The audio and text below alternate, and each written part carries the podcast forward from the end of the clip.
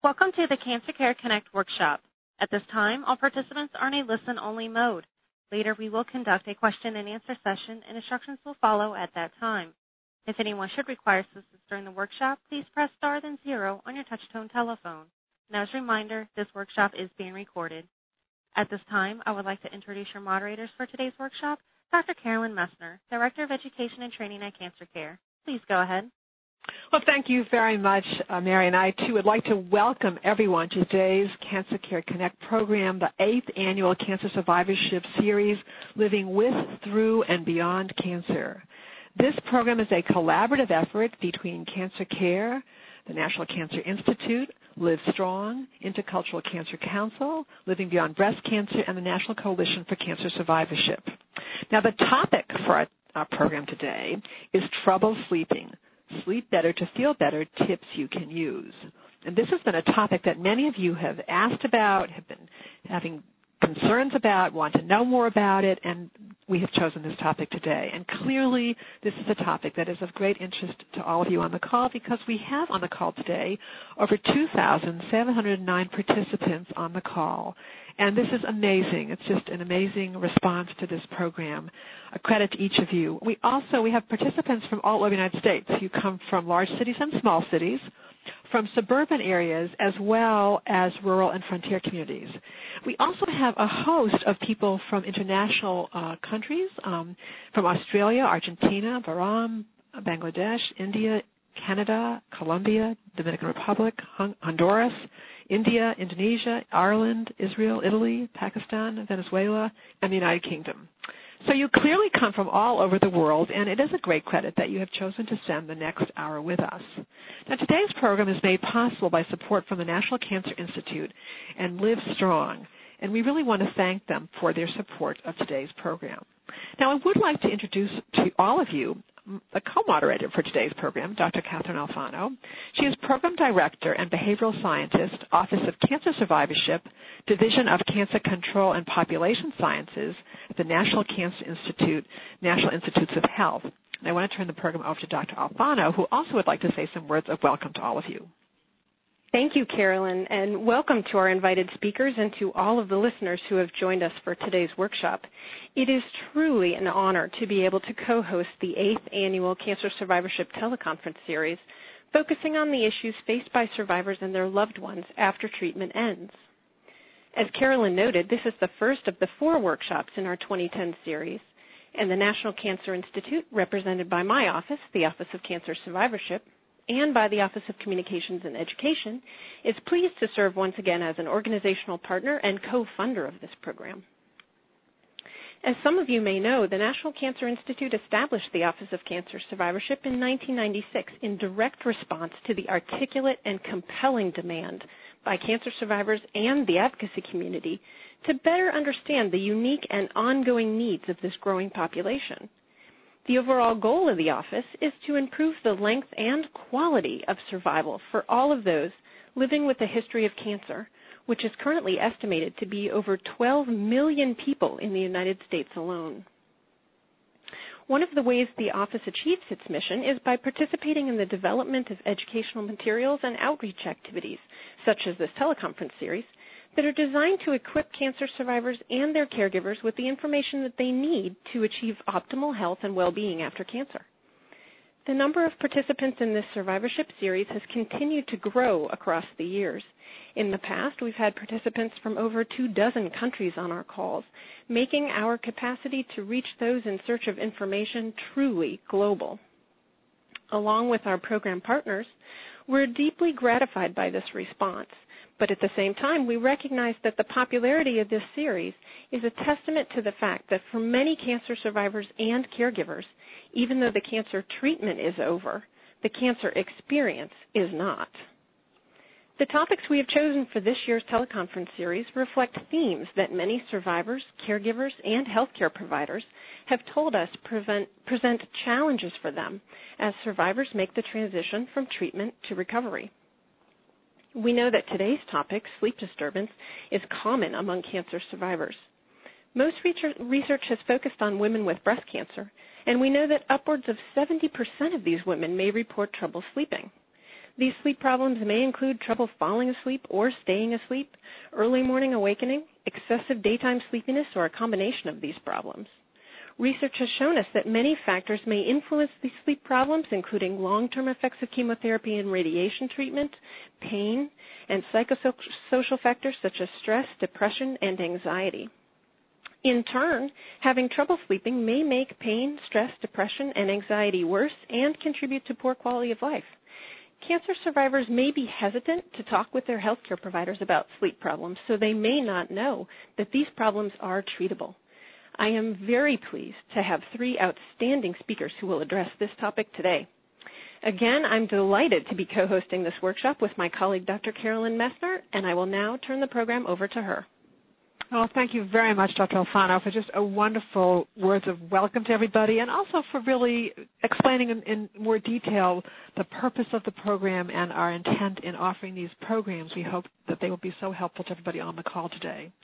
Now, I would like to introduce our speakers. We have wonderful speakers, as Dr. Alfano has said. They really are just, we just think they're terrific, and we'll see what you think. Um, and our first speaker is Dr. Elizabeth McKinley. And Dr. McKinley is, a, is going to present the survivor perspective, and she is an assistant professor of medicine, Dean Emily Blackwell Society, Case School of Medicine, Case Western Reserve University. And I now turn the program over to Dr. McKinley, who will present the survivor's perspective. Dr. McKinley. Thank you, Dr. Messner. You know, I'm really delighted to be part of this program. You know, I'd never had any sleeping problems at all until my diagnosis of cancer in, let's see, December of 1996.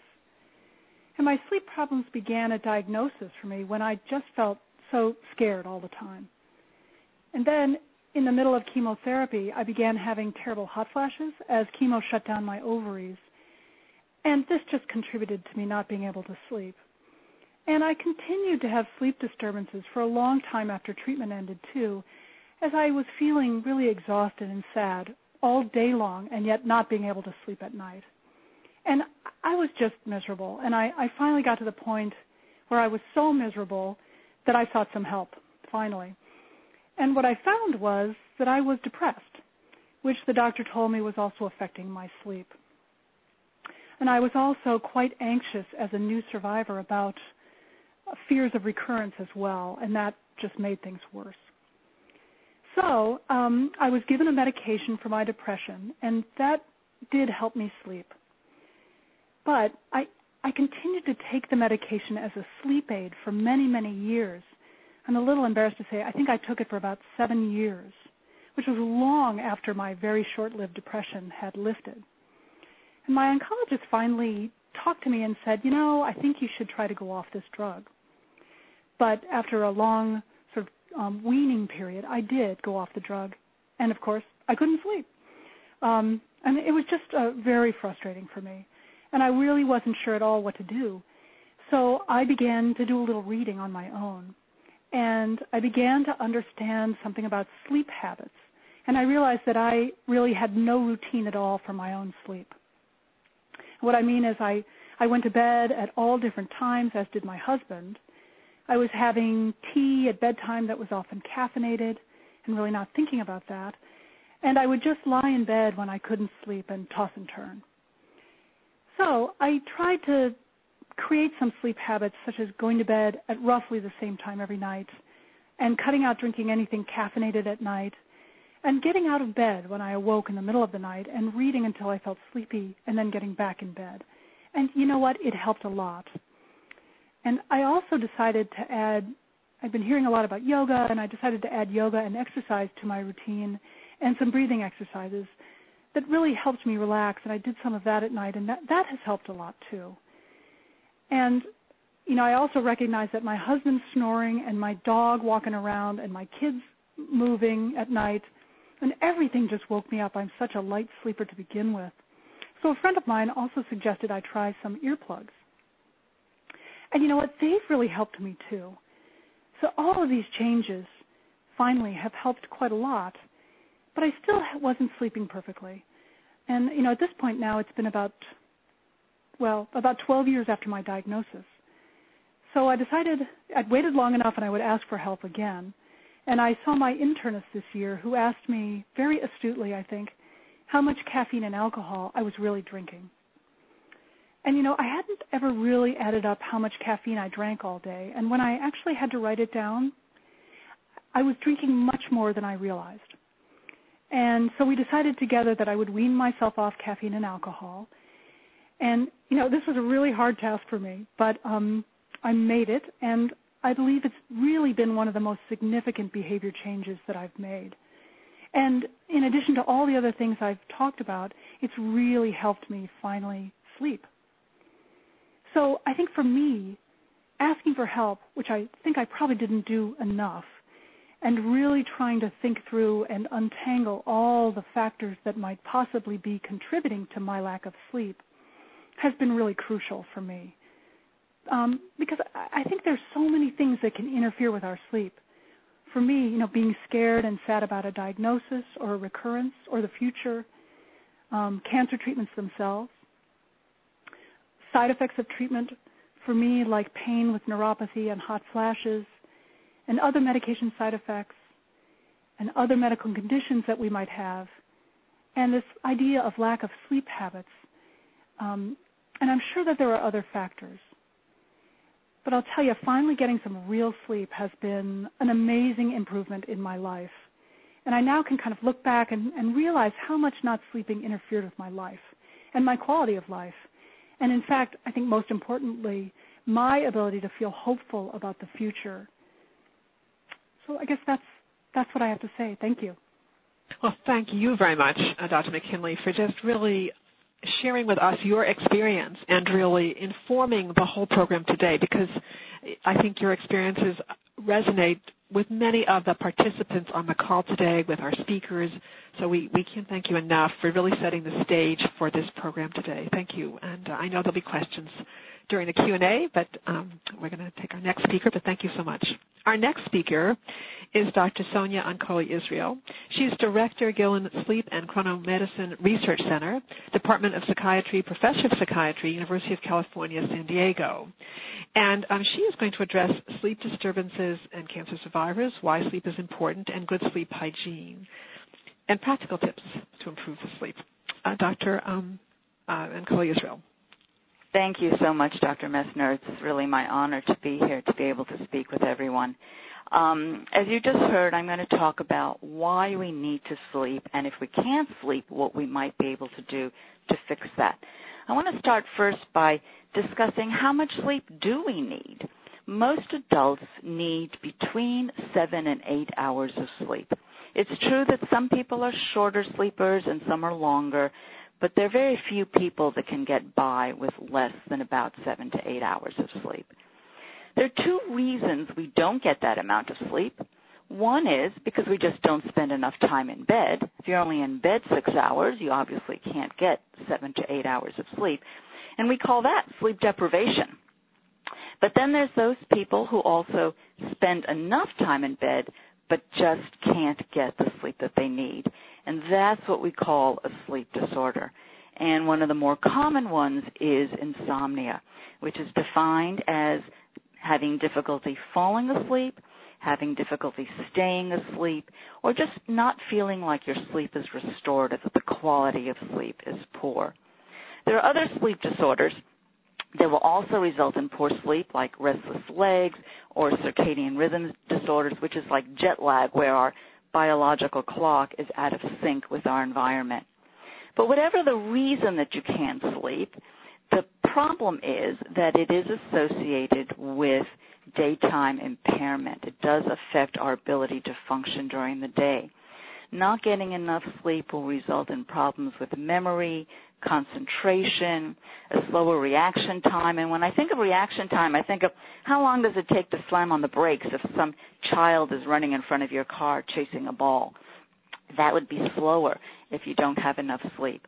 It creates difficulty in handling stress, making decisions, which can lead to decreased performance on your job, increased uh, absenteeism, overall poor quality of life, increased pain and in general poor health.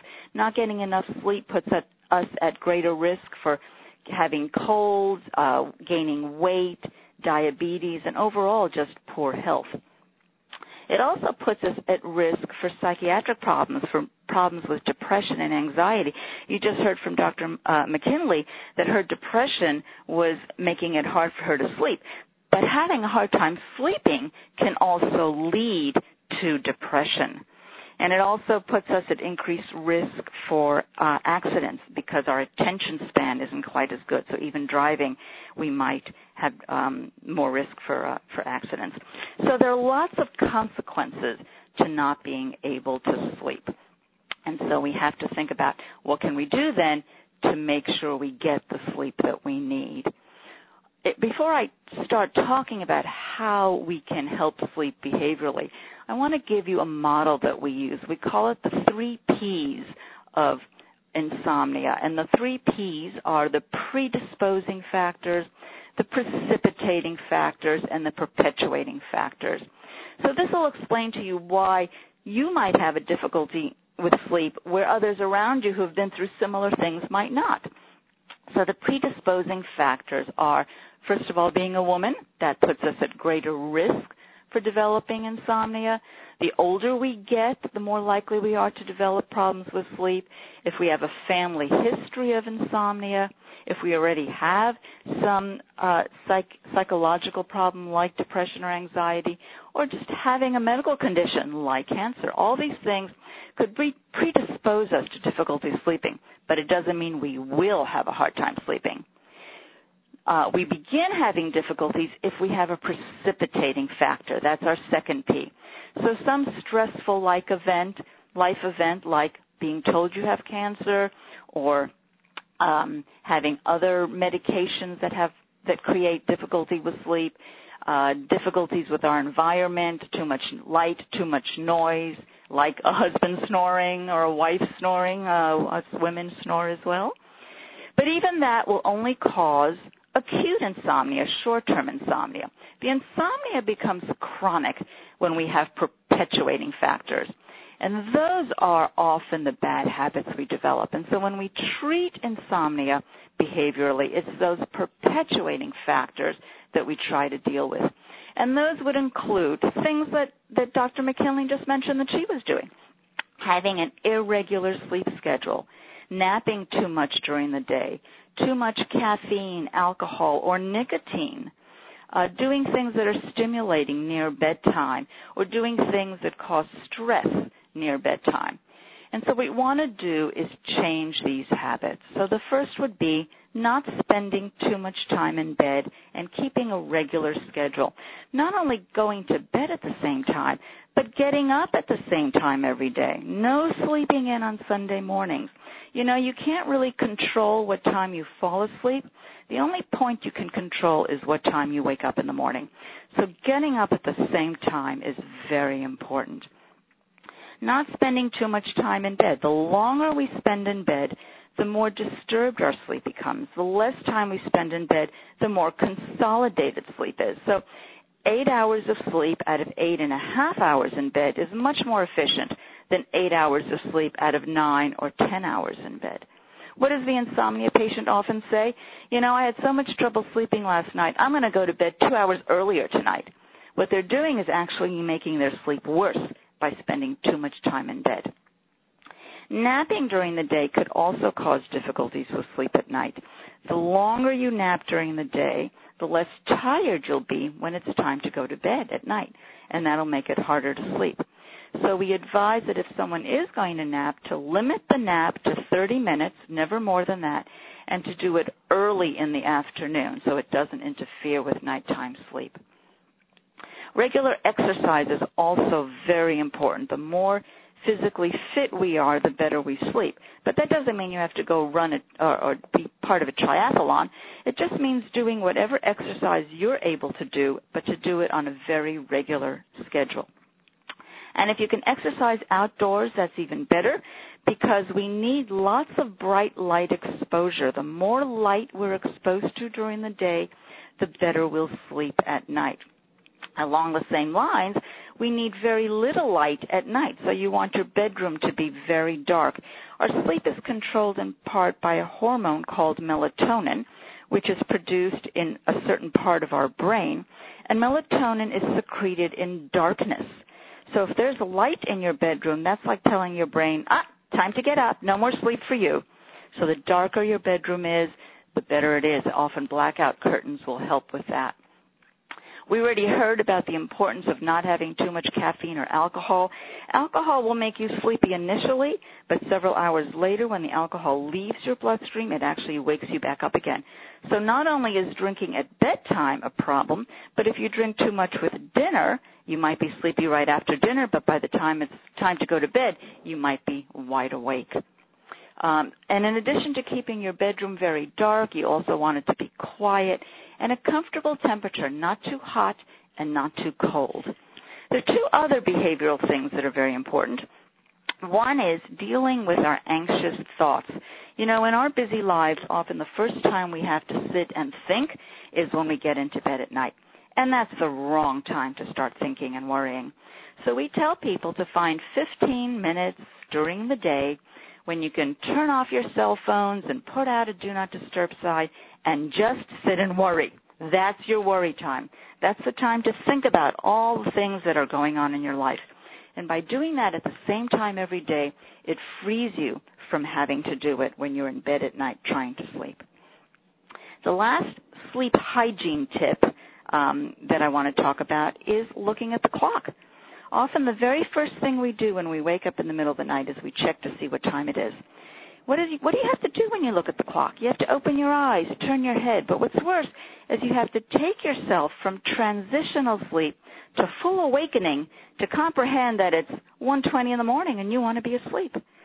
So the best thing you can do is get rid of that clock. If you need the alarm, put the clock in a drawer or under the bed where you'll still hear the alarm, but where you won't be tempted to look at it. 90% of insomniacs will sleep better just by getting rid of that clock. There are also two additional behavioral therapies that we use that are very, very effective in helping people sleep better. One is called stimulus control and the other is called sleep restriction. Stimulus control basically means that we use the bed only for sleeping. We don't watch TV in bed. We don't read mystery novels in bed. We don't pay our bills in bed. We don't keep our Blackberries or other cell phones and email near the bed. The bedroom is only for sleeping. And sex is okay in the bedroom if it's satisfying. If it's frustrating, we don't do that in the bedroom either. And the idea is that you start associating your bed and the bedroom with sleeping rather than with all these other things. So the way this works is when you get into bed, if you haven't fallen asleep in about 20 minutes, and I say about because there's no clock for you to be watching. So when you start feeling tense, when you feel like, gosh, I've been in bed too long and I'm not asleep yet, you get out of bed, you leave the bedroom, and you do something calming and relaxing until you feel your eyes closing. Then you get back into bed. If once you've gotten back into bed after about 20 minutes, you still haven't fallen asleep, you get out of bed again and you leave the bedroom until you feel tired enough to fall asleep. And you keep doing that until you can actually get into bed and fall asleep. Along with that, you still have to get up at the same time every day. So if 6 o'clock is your usual wake-up time, even if you haven't fallen asleep till 5, you still have to get out of bed at 6. No napping that day, the next night you're going to be very sleepy because we've sleep deprived you. You'll have an easier time sleeping. If not, you repeat the whole process again. And you do that every night until you can get into bed and fall asleep. It is a very, very effective technique for reteaching our brain to sleep when you're in the bed. The other therapy, the sleep restriction, is uh, just as it sounds, we actually restrict the amount of time you're allowed to be in bed. So if you estimate that you sleep about five hours a night, you're only allowed to be in bed for five hours. So if you wake up, if your wake up time is six, you can go to bed at one in the morning and not before. When you can be in bed for those five hours and sleep about 90% of the time, you get to increase your time in bed by 15 minutes. You now get to go to bed 15 minutes earlier. And when you can be asleep for 90% of that time, you get to increase it again. So you slowly increase the time in bed. This is particularly good for the people that are spending too much time in bed, which as I said, makes the insomnia worse. That takes care of the behavior, but what about all those thoughts that go through your head? What we're talking about here is some, a therapy called cognitive behavioral therapy. We've dealt with the behavioral parts, but now there's the cognitive parts. The common worries and catastrophic thoughts that we might have, like, if I don't sleep well tonight, I'm not going to do well at work tomorrow and I'm going to get fired. Or I'll be irritable with my husband and he's going to divorce me. Or my cancer's going to come back all these things are thoughts that go through their, our minds, but if we think about them rationally, we know they're probably not true and not really going to happen.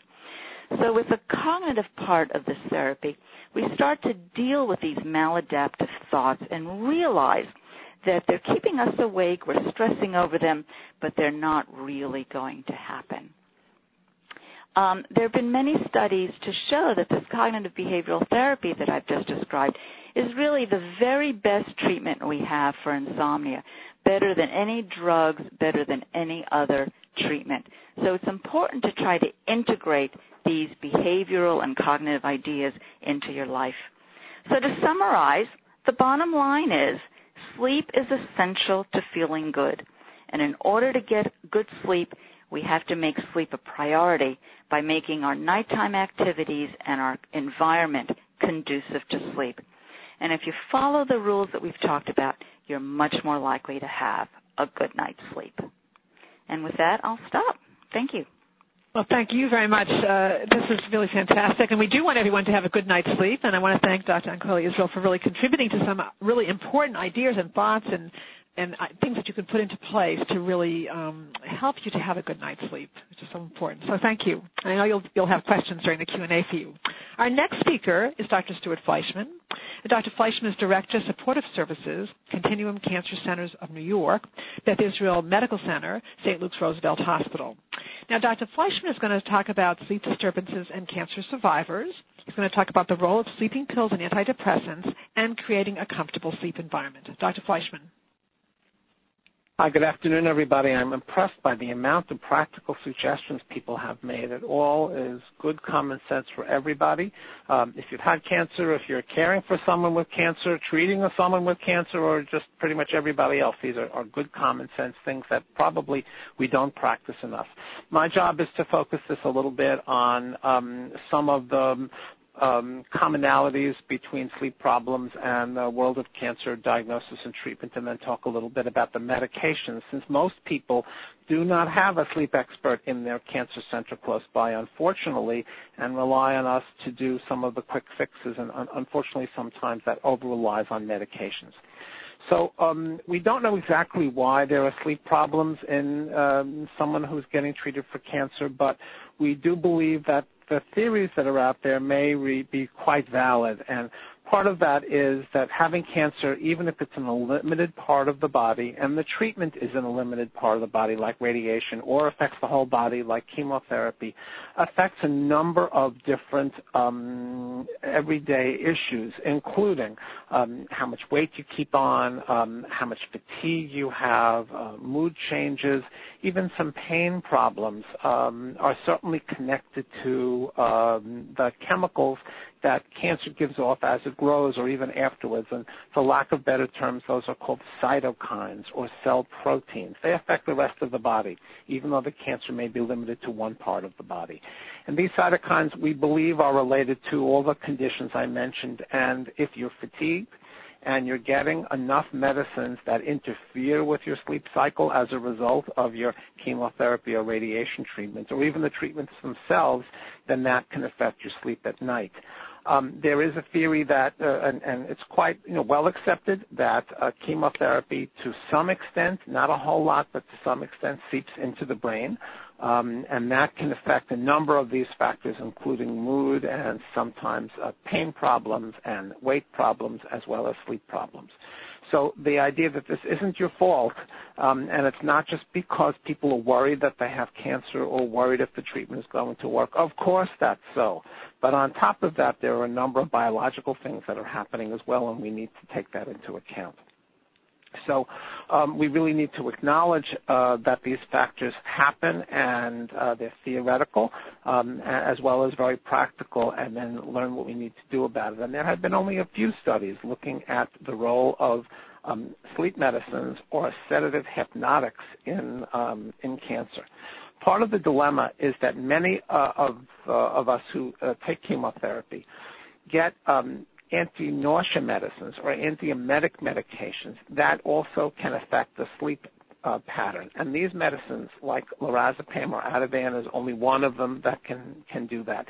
These medicines are very similar to, or exactly like, some of the medicines that we use for sleep. And if you take them during the day because it's part of your chemotherapy regimen, and no one wants you to throw up, it would almost be inhumane to take a number of our chemotherapy regimens without taking antiemetic or anti-nausea drugs, will affect your sleep at night. So um, here we are faced with uh, you know, sometimes quick fixes because people don't have the expertise that you heard about. And many of the sleep medicines that we all see advertised on TV or we all can get from our primary care doctors are fine for limited amounts of time, but the body can become dependent on them the commercials um, quibble about exactly which ones or um, how dependent we can get, but for the most part, we can get dependent upon them, which means they work for a period of time. We need more and more, um, and up to a point because there's a limit on the dose that, that should be given. And then when we stop them, we have rebound insomnia, or we stop sleeping as well as we had before, and then go through more sleeplessness until the medicines are out of our body. So it's complicated by the cancer, complicated by the cancer treatment, and the medicines we use as part of the cancer treatment, whether it be the, chemo, the chemotherapy drugs or the drugs that we use for uh, nausea and vomiting. So over the years, people have tried to get creative and use medicines that are not habit forming, that can um, cause sedation, and use those at night to capitalize on, on their side effect of sedation. So one of the popular ones is an over-the-counter antihistamines. Benadryl is often used because it's quite sedating. All the newer ones um, try to be less sedating, but they're less good for sleep. Uh, they're fine for a little while. Um, men with um, enlarged prostates find that it makes it harder for them to urinate, and that can be a problem. Um, certain women who have stress incontinence, who lose urine when they cough or um, when they laugh, often find it helpful. But they're again useful for, for brief periods of time only. Um, and many people say that there's a lingering sedative effect during the daytime, and they don't like that. We like to be um, up and bright in the morning and at our best, um, even if we're not morning people. And uh, if there's a medicine that we take for sleep at night that lingers through the morning time, it can work against exactly what our goals of care are. So um, antihistamines have been used, but antidepressants have also been used, partly because some of them are sedating, and partly because sometimes it is hard to tell what the contribution is of a true depression or a major depression, what the contribution is to just a sad or depressed mood as part of the daily life of, of having a serious chronic illness and undergoing treatment. And because some of the medicines just in themselves are sedating. But some of the medicines that are sedating will also linger in the daytime. So a medicine like mirtazapine or Remeron may be helpful to sleep at night, but winds up for some people actually lingering with fatigue during the day, which which kind of is backwards of, of the the goal that we have, which is to get a good night's sleep and then to be wide awake during the daytime. So we have used antidepressants way back into the 70s and the 60s and the early days of amitriptyline or Elavil or tri, no, tofranil, the tricyclic antidepressants to some of the newer antidepressants like Paxil or Effexor can certainly be used as sedating medicines and can help with a sort of this backdoor helping your mood, but um, they're not really sleep medicines in and of themselves per se, but can be quite helpful. So um, this is uh, one of those kinds of decisions that needs to be terribly individualized. It's really important to have a prescribing provider, a doctor or nurse practitioner who knows you, who knows your history, who knows what other medicines you're taking. It always strikes me as sort of funny when um, the commercials on TV say, tell your doctor what medicine you're taking. Well, I, I, I'm sort of old-fashioned. I sort of believe that your doctor or nurse practitioner should know that already. You need not tell them. You need to update them. Um, but it, mixtures are, are sometimes difficult, and we have to just work with a provider who knows us and knows our medical history and is careful about you know what and how they prescribe. So it is possible to use the medicine safely. It's generally for short amounts of time. It is helpful to use medicines that may have sedation as a side effect as long as it's individualized and as long as it's not for a very, very long period of time, but through your cancer treatment, maybe a little longer. Um, and the combination of all the things that we've heard, which is some activity, um, some helpful rest, uh, as you heard about before, some good nutrition, which keeps up our energy, and all of this knowledge is probably um, just about the best advice that we can give so that people can finish their treatment and come out of it as whole and then rebuild back their lives to what uh, Dr. Messner always calls the new normal because it's not the same as it was before, but it's certainly not as bad as people fear when they first have that. Here they have cancer. So we really try to help people get a new balance and use the chemicals and the medications we have in a constructive way and be respectful of the fact that they're not always for everybody all the time um, and, and just individualize that treatment as much as possible. So I'm going to stop now uh, and turn it back to Dr. Messner. Thank you very much, Dr. Fleishman. Excellent presentation, very informative, lots of good information. I know there'll be questions for you during the Q&A as well. And now we do have time for questions. I want to thank our speakers for really working with us. So we would have all this time for questions. I'm going to ask Mary to bring all of our speakers on board. So all of our speakers' lines will be open. Everyone will be on board with us. And then I'm going to ask Mary to explain to you how to queue up for questions. We're going to try to take as many of your questions as possible. Now, there are many of you on the call, so realistically, we won't be able to take everyone's question. But I wanted to say this, I'm going to say this now, and I'll say this again at the end, that um, if we don't get to your question, please call us at Cancer Care at 1-800-813-HOPE at the end of the call, and our staff will address your questions. So please don't feel that if you didn't get to ask your question, that now what do I do? We will give you options at the end of the call, but I want to tell you this up front too. But still ask your questions now. So Mary, would you explain to everyone how to queue up for questions? Thank you. Ladies and gentlemen, if you would like to ask a question, please press star then one on your touch-tone telephone. If your question has been answered or you wish to remove yourself from the queue, you may press the pound key. Our first question comes from Alexandra J. Yes, hi. I would like to ask. Um, I'm a cancer uh, patient and I have been on chemotherapy and take tamoxifen. And for me, the worst thing seems to be that I will wake up in in the middle of the night, uh, whether it's with hot flashes or not with hot flashes, but just wake up suddenly and be wide awake and not able to get back to sleep. Um, and I was just wondering if you had any ideas for that type of a situation. Excellent. That's an excellent question. I want to thank you for asking that.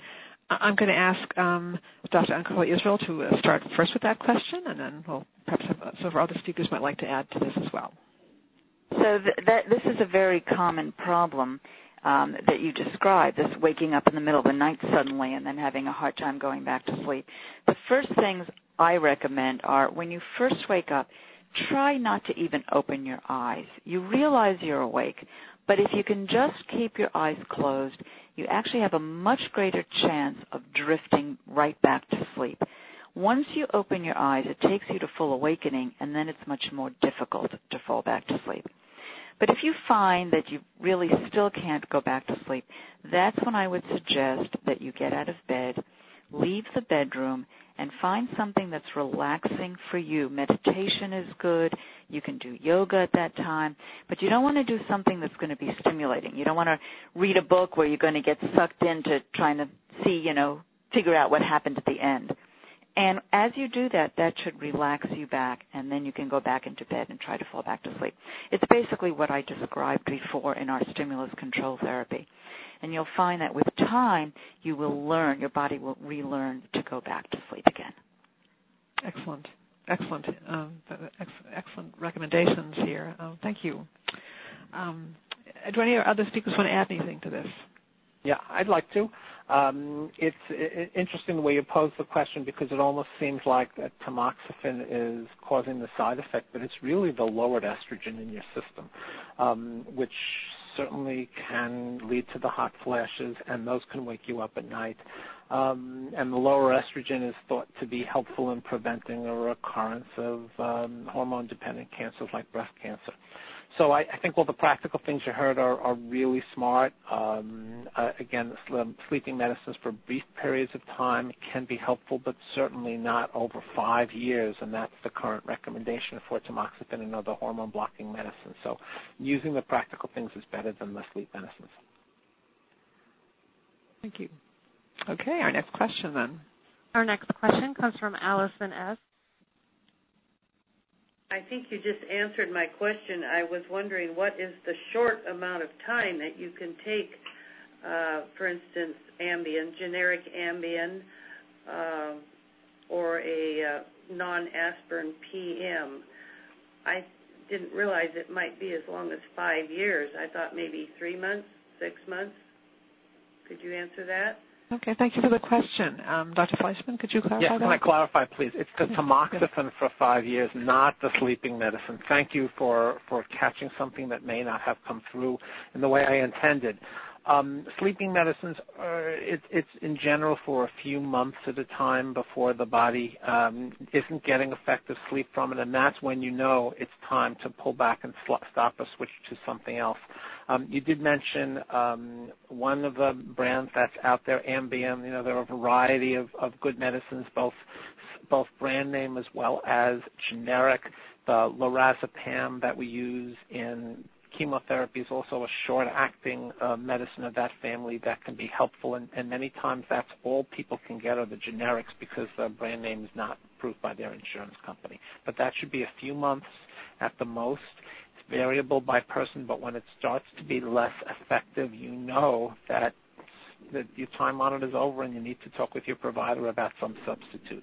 The Tylenol PM is actually Tylenol and Benadryl. So you're really taking an antihistamine but not for an allergy. Excellent. Thank you. And actually, I have to say it's a wonderful audience. It's great questions. Our next question, please. Our next question comes from Natalie M. Uh, yes, I have two questions. One for Dr. McKinley. She had mentioned that a friend recommended something for sleep, and I, I didn't uh, hear that clearly enough. And the second was for Dr. Fleishman. He had said uh, something about the medicine I didn't get whether it's good for incontinence or not and what that was.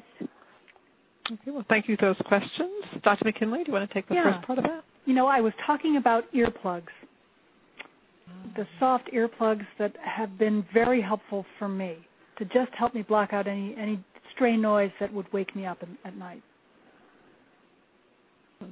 That's that's and the help, friends were very helpful then. That can actually often offer tips as well. That's excellent.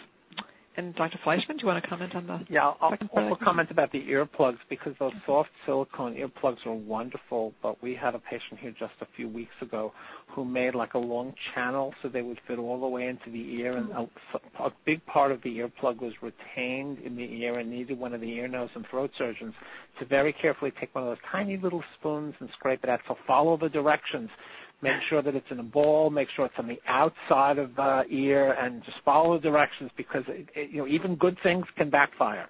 As far as the medicines for that that can slow down the, the stress incontinence, the antihistamine medicines like Benadryl which is in Tylenol PM and some other uh, PM. I think there's an Advil PM as well. Um, if you don't have pain, you don't need the um, ibuprofen or the Tylenol part, but you just need the Benadryl part. And, many women say that when they would normally uh, lose a little urine if they cough or laugh, and it's embarrassing, with those medications it actually can cut down. There are other FDA-approved medicines for incontinence. Those are not the main ones, but they all work pretty much by the same principle. I would just Thank like you. to add, this is uh, Dr. Ancoli as well. I just want to uh, add, as long as we're talking about these PM drugs, that um, as we get older, the longer we use these drugs, um, the more side effects that we can have. So it's okay if you're having a little incontinence, but the point is that these drugs also cause urinary retention, which could be a problem. They also can cause confusion and um, symptoms sim- uh, similar to delirium. So we want to be very careful uh, with these drugs and the kinds of side effects we might have. Just because we can get them over the counter does not mean they're always safe. Yes, absolutely necessary for people to know. Excellent. Excellent information. Uh, our next question, please. Our next question comes from Deborah H. Hi, I run a cancer resource center and I have a lot of patients that come in wanting information on sleeping and help with sleeping and I haven't been able to find a source that addresses that topic. Are any of you aware of, like Cancer Care has a lot of wonderful literature that, that would specifically address sleep issues for, written for the patient? excellent question. I'm going to ask Dr. Ancoli Israel to address it. I think you, you probably can talk about some materials yeah. that you so, actually have. Uh, um, I'm not sure if you meant uh, addressing it for patients with cancer specifically or in general, but um, the National Sleep Foundation has a website that has a lot of excellent information on things one can do for sleep. The American Academy of Sleep Medicine also does.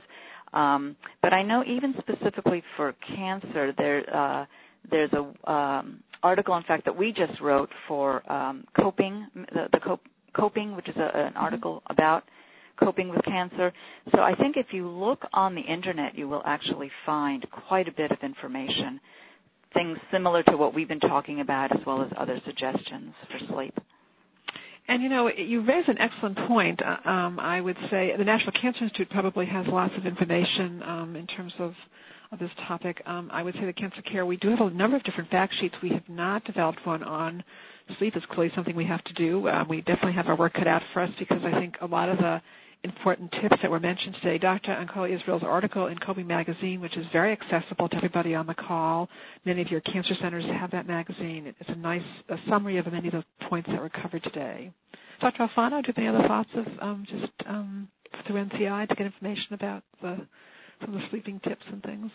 You know, I would point you to the same um, websites that Dr. Ancoli Israel pointed out. I think those are the best uh, references for everybody in the call.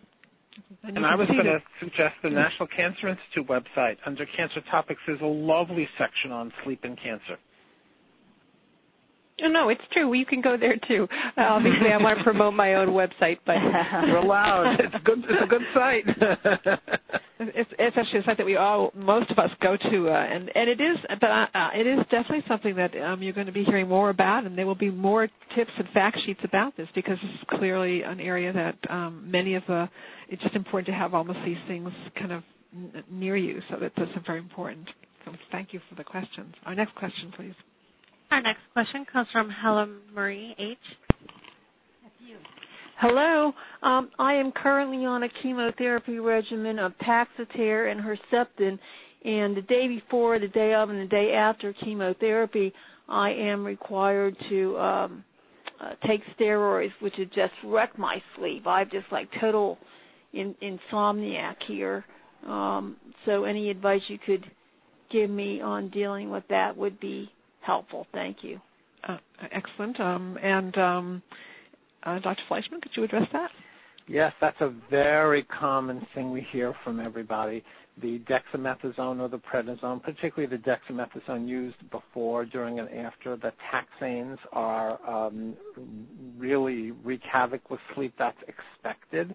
Um, it's very rare individual I've seen take those medicines that that doesn't happen.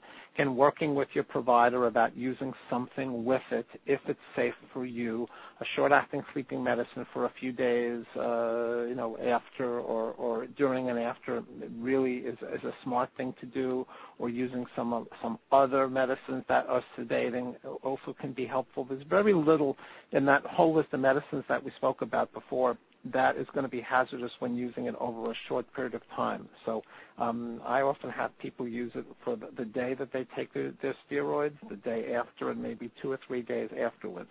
And then the chemotherapy generally makes them tired. And then just when you feel fine again, then it's time for your next dose. So that's just a, a cycle that, that we normally go through with chemotherapy. So that's really important for people to realize we're really talking about a very short period of usage around an acute time. It's, it's really um, very important for everybody to know that. I'd like to add too that um, with many of the newer sleeping pills that are on the market, they really don't have to be taken every night in a row. So just to reinforce what Dr. Fleishman said, you can take it for one or two nights, stop, and then take it again a few nights later. Uh, the older drugs you really had to take every night, and you ran into problems if you stopped. But with the newer drugs, it's okay to do that. And if you have to use it for a longer time period, some of these drugs um, can be quite safe until you can start integrating the behavioral treatments that you that, that will then help you even longer term. Excellent. Thank you. Our next question. Thanks. Our next question comes from Michelle G. Hi. Excuse me. Um, I wanted to uh, ask the speakers to address uh, an issue that I'm sure a lot of us aging patients feel. Um, you wake up in the middle of the night because you have to go to the bathroom, so you're automatically out of bed. Um, and I don't want to get up and I try to get back in bed and go back to sleep right away, but that doesn't always work. Um, do you still recommend, in those circumstances, getting out of bed and staying out of bed for a while? And what time do you get out of bed? What time are you talking about? Oh, anytime between three and five. Okay. All right. Excellent question. Thank you. I think that's probably on everyone's mind. Dr. Ancoli Israel, do you want to? Yes, I do. Thank you. So um, the first thing you have to understand is often you wake up not because you need to go to the bathroom. You wake up for some other reason, and then because you're awake, you think, oh, there's some pressure. I must need to go to the bathroom. So again, if when you first wake up, First of all, don't look at the clock. The fact that you said you knew was between 3 and 5 means you're looking at the clock. So get rid of that clock. Try to not even open your eyes, and if you, you might fall right back to sleep and not even need to get up to go to the bathroom.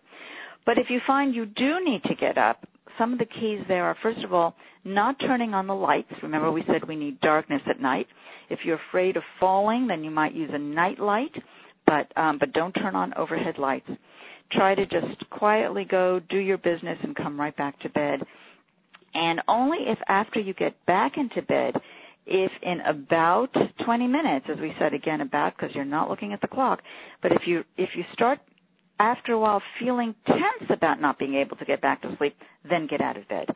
But you do want to get back into bed at first and at least give yourself a chance to fall back to sleep. Excellent. Anyone else want to add to that, uh, Dr. Fleishman? Or? I'd just like to maybe have one of the other speakers talk a little bit about age-related sleep, problems because we don't sleep the same way um, as we get older that we did when we're younger. And, people are aging as they're having cancer and, and surviving their cancer. I'm happy to address that. Um, there is this myth out there that as we get older, we need less sleep. And the truth is we need the same amount of sleep as we needed when we were younger. The problem is we've often lost the ability to get sleep that we need. And much of that is because of all the different medical problems that we have, all the different medications that we're taking for those medical problems, all of which can affect sleep. But the other aspect of sleep as we get older is that our biological clock changes. So you've heard about being an owl or being a lark. Teenagers are often owls. You know how they didn't want, don't want to go to bed till one in the morning and then sleep until noon, and that's part of their biological clock. But as we get older, our clock does the opposite thing. We get sleepy earlier in the evening and wake up earlier in the morning. So if we went to bed at seven or eight, we might fall asleep and sleep for our eight hours. But if you do the math, that means you're waking up at 3, 4, 5 in the morning.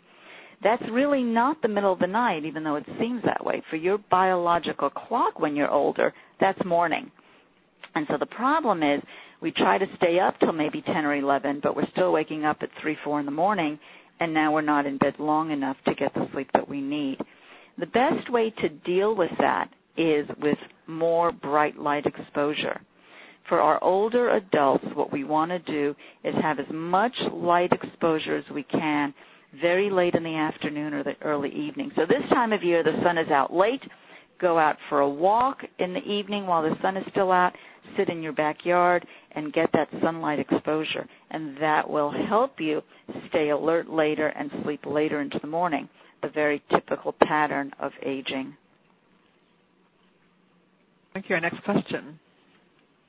Our next question comes from Stephanie K. Uh, yes. Hi, everybody. Thank you so much for this seminar. It's been wonderful. Um, I've been on the lorazepam, the Ativan 0.25 milligrams since March 2007 uh, for my exactly for the chemotherapy with the Taxol and the Herceptin. I'm using it not just for sleeping. I am using it for pain from the peripheral neuropathy and lymphedema. So I'm wondering, since it's a small dose, I mean, is it can be used for both not just for sleep, but for both. I also take, um, I believe, ibuprofen liquid, like one at night, not the PM. For again, for this terrible pain from the lymphedema and from the neuropathy, peripheral neuropathy.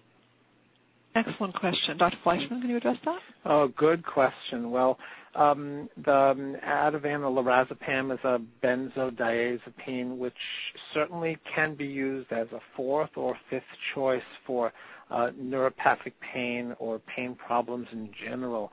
Again, uh, it's very hard to give specific um, direction, but you can certainly talk to your providers about what other types of medicines there are particularly um, either uh, drugs that have been used in peripheral neuropathy or neuropathic pain, such as some of the antidepressant medicines, off-label use, not because you're depressed, some of the seizure medicines, not because you have seizures, but because they work, off-label use. Um, there are a variety of other things to do. The dose is very small at 0.25 milligrams. That's very true. Um, but there are other better things out there for peripheral neuropathy, so this is a, a good conversation with you and your provider. Thank you. Well, I want to thank our speakers. They've actually just been remarkable. I want to just an, an amazing uh, group of speakers, and we definitely got to have them back again. That's for sure. And an, it's such an important topic, I must say. And I want to thank all of you who've asked such wonderful questions. Now, this is a one-hour education program, and that we recognize that, of course, that you have many needs that go far beyond the scope of one hour. And so with that in mind, I do want, and also you may have had other questions you wanted to ask that you didn't get a chance to ask. So I, I don't want you to feel that because the education program is ending soon, that our services to you, those continue endlessly. And, and you have all the different organizations that have worked together to make this program possible. You have all their resource information. We are here for you. Um, and we are here for you um, to actually to go ahead and call us. Um, I am going to certainly recommend that you call Cancer Care, 1-800-813-HOPE. Call our staff. We'll take your questions. We'll help you with them. I also do want to remind you about the National Cancer Institute. It has a wonderful toll-free number, 1-800, the number for cancer. It's in your materials. Um, and they have wonderful materials as well on their website, uh, www.cancer.gov. Um, all of the organizations in today's program have materials and information for you. Most importantly, I don't want anyone to leave this program feeling like you're alone, like there is no other help for you. Um, I want you to now feel that you're part of a community of support, and we are here to help you. Um, and you have all these organizations to call, and our services are all free. Now, I also remind you that this is part one of a four-part series. So our next program, and I hope you all sign up for that one too, many of you have already, is on May 18th, Tuesday, and it's on communicating with your healthcare team after treatment, making the most of your visit. And actually, many of your questions today did have to do with the communication with your team. So join us um, for our next program and we look forward to your joining us. And you have, um, uh, you know, uh, you're a wonderful group, and we look forward to talking with you and hearing more from you. So I want to thank you all for participating today, and I want to wish you all a very fine day. Thank you all. Ladies and gentlemen, thank you for your participation. This concludes the workshop. You may disconnect and have a wonderful day.